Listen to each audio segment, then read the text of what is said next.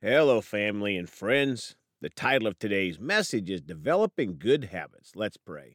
Father, we come today ready to receive what you have for us. We choose to hear your word and to do your word, to be a bright light in this dark, dark world, Father, these end of the end times. Thank you for helping us. We choose to be a light for you. In Jesus' name, amen. Well, folks are going to talk today about developing good habits. You know, we can choose to have good habits or bad habits, or a combination of both. I think sometimes we wait for God to make us do this or that good thing. But our God is a gentleman. He won't make us do anything. We choose, and God tells us in His Word to choose life. And when we have good habits, we are choosing life and serving the Father. What has God been prompting you to do that you just need to start? Of course, we have the Word of God that tells us many things to do, and we don't need a special prompting of the Holy Spirit to just do the basic Christian things in following God. I have been so blessed for the last 24 days since I started the habit to talk to at least one person a day about Jesus and so far, I've talked to about 39 people in those 24 days. The longer I've been doing it, the easier it has been. That is the way habits work. It is like attending church. I don't have to decide on church days. Hmm, should I go? No, no, I've already settled in my heart that I'm going each time, as it is now a good habit. Let's start today in Romans 12 2 in the Common English Bible.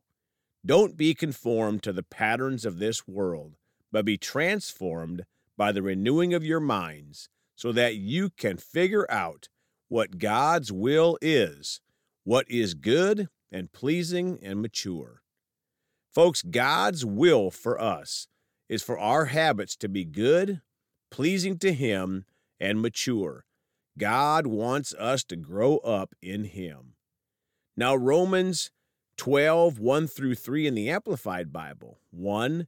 Therefore, I urge you, brothers and sisters, by the mercies of God, to present your bodies, dedicating all of yourselves set apart as a living sacrifice, holy and well pleasing to God, which is your rational, logical, intelligent act of worship. My friends, one good habit is to present our bodies to God set apart for him and holy. Two, and do not be conformed to this world any longer with its superficial values and customs, but be transformed and progressively changed as you mature spiritually by the renewing of your mind, focusing on godly values and ethical attitudes, so that you may prove for yourselves what the will of God is, that which is good and acceptable and perfect in His plan and purpose for you. Folks, our habits should be good and acceptable to God, in line with His plans for our lives.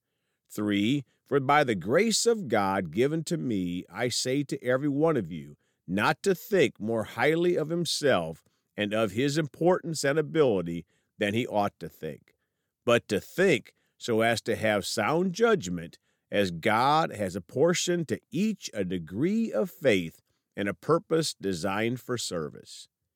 My friends, one very good habit is to not think too highly of ourselves. Now, 1 Corinthians 6, verses 11 and 12 in the Amplified Classic Bible. 11. And such some of you were once, but you were washed clean, purified, by a complete atonement for sin and made free from the guilt of sin, and you are consecrated, set apart, hallowed, and you were justified, pronounced righteous by trusting in the name of the Lord Jesus Christ and in the Holy Spirit of our God. Folks, another good habit that all Christians should have is to continually trust in the name of the Lord Jesus Christ and in the guiding of the Holy Spirit. 12. Everything is permissible, allowable, and lawful for me, but not all things are helpful, good for me to do, expedient, and profitable when considered with other things. Everything is lawful for me, but I will not become the slave of anything or be brought under its power. My friends, not only do we need good habits, but we have to say no to bad habits.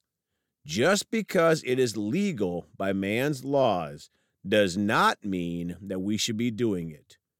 Now Hebrews 10:25 in the Amplified Classic Bible, not forsaking or neglecting to assemble together as believers, as is the habit of some people, but admonishing, warning, urging, and encouraging one another, and all the more faithfully as you see the day approaching.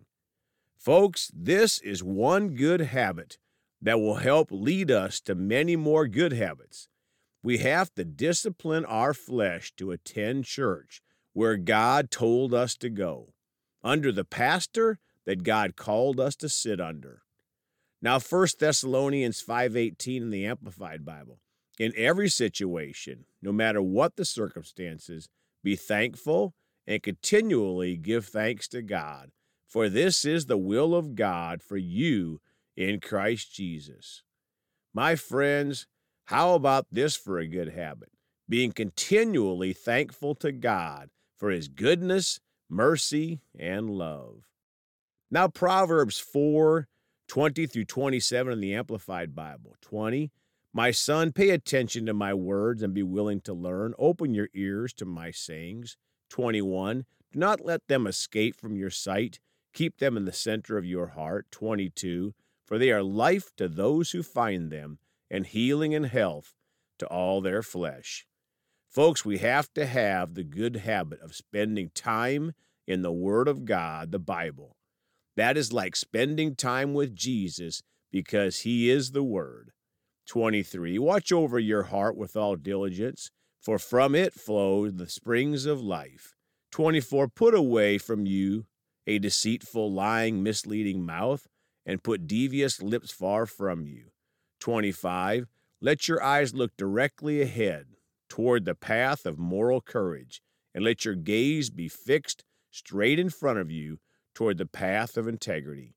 26. Consider well and watch carefully the path of your feet, and all your ways will be steadfast and sure. 27. Do not turn away to the right nor to the left, where evil may lurk. Turn your foot from the path of evil.